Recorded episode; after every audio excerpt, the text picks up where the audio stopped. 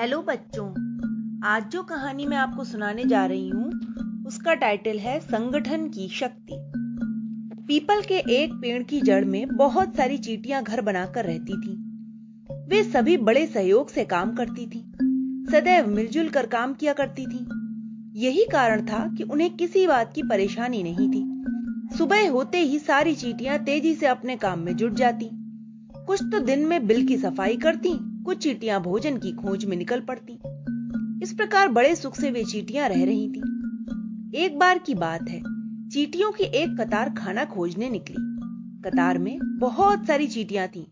वे अलग अलग जगह चली गईं। चानी नाम की एक चीटी किसी रसोई घर में घुस गई। वहाँ उसने देखा कि थाली में चीनी भरी रखी है। चानी थाली में घुस गई। वहाँ जी भरकर मीठी मीठी चीनी खाई। फिर उसने सोचा कि अब अपनी सहेलियों को भी बुला लाती हूँ। सभी मिलकर यहाँ से चीनी ले जाएँगे। चानी ने चीनी का एक दाना अपनी सहेलियों को चखाने के लिए मुँह में दबाया और चल पड़ी। रसोई के एक कोने में बैठा तिलचिट्टा चानी की हरकतों को बड़े ध्यान से देख रहा था। वह कहने लगा, बुरा ना मानना बहन, तुम इतनी देर से पेट भर के चीनी खा रही हो। फिर यह चीनी तुम किसके लिए ले जा रही हो? तिलचिट्टे ने अपनी मूछों को फड़फड़ाया और बोला, ओह, तुम चीटियाँ की बुद्धि का तो जवाब ही नहीं। एक दूसरे के लिए मरी जाती हो। यही कारण है कि तुम सारे दिन काम में जुटी रहती हो। अरे अपना अपना काम अलग अलग करो और कम समय में छुट्टी पा जाओ। पर दादा, साथ काम करने में, मिलजुल कर रहने में जो आनंद है, वह अकेले रहने में कहा? चानी ने पूछा। तिलचिट्टा फिर बोला अरे, अकेले काम करने में तो और भी आनंद है। जल्दी से अपना काम करो, छुट्टी पाओ, फिर सारे दिन आराम करो। मुझे ही देखो, जब भूख लगती है, खाना खा लेता हूँ, फिर मज़े से आराम करता हूँ। न किसी की चिंता, न किसी की परवाह। चानी चीटी भी तिलजट्टे की बातों में आने लगी। जैसा साथी होता है, वैसे ही विचार बन जाते हैं। चानी सोचने लगी कि मैं सुबह से शाम तक भाग दौड़ करती ही रहती हूँ। और मेरा पेट तो छोटा सा है, जल्दी ही भर जाता है। फिर दूसरे के लिए क्यों मरू खपू? क्यों ना अकेले ही रहूँ? चानी तिल चिट्टे से बोली, तुम ठीक कहते हो, दादा। मैं भी तुम्हारी तरह मज़े से अकेले ही रहूँगी। फिर चानी लौटकर अपनी सहेलियों के पास नहीं गई। तिलचिट्टे की कुसीक से उसके विचार ही बदल गए। वह सोचने लगी कि मैं रहूँगी कहाँ? इतनी जल्दी से नया घर नहीं बन पाएगा। सहसा चानी को पेड़ पर बने एक कोटर का ध्यान आया। उसने सोचा, ठीक है, कुछ दिन इस कोटर में ही रहूँगी। तब तक कुछ सामान जमा कर लूँगी, क्योंकि जल्दी ही सर्दियाँ आने वाली हैं।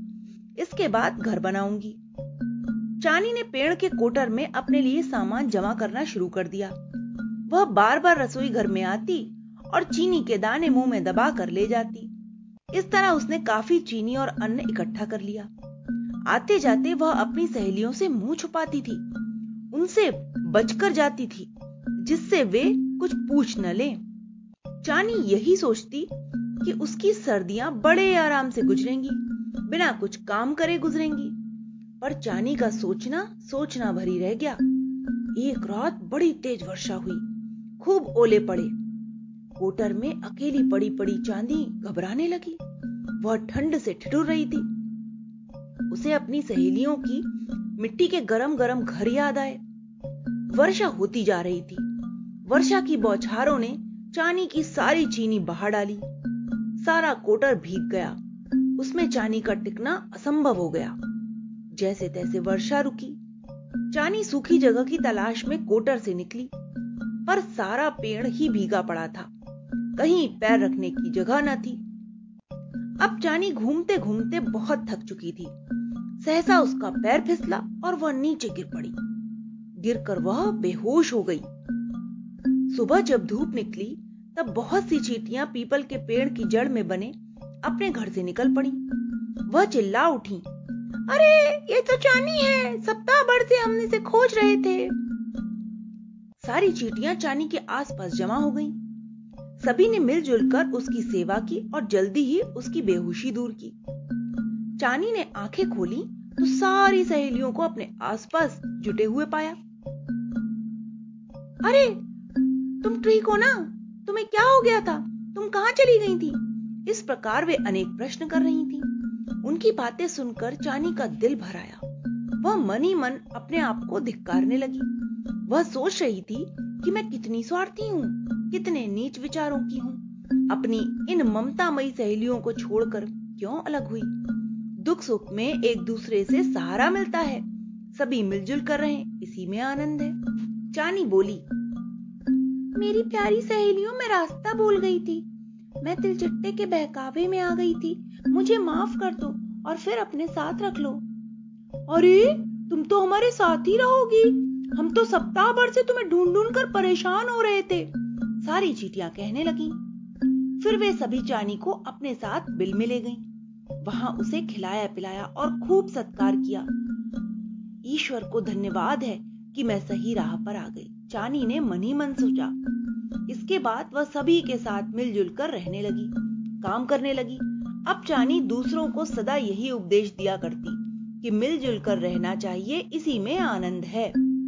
तो बच्चों, इस कहानी से हमें यही शिक्षा मिलती है कि हमें हमेशा सबके साथ मिलजुल कर ही रहना चाहिए। Okay, bye.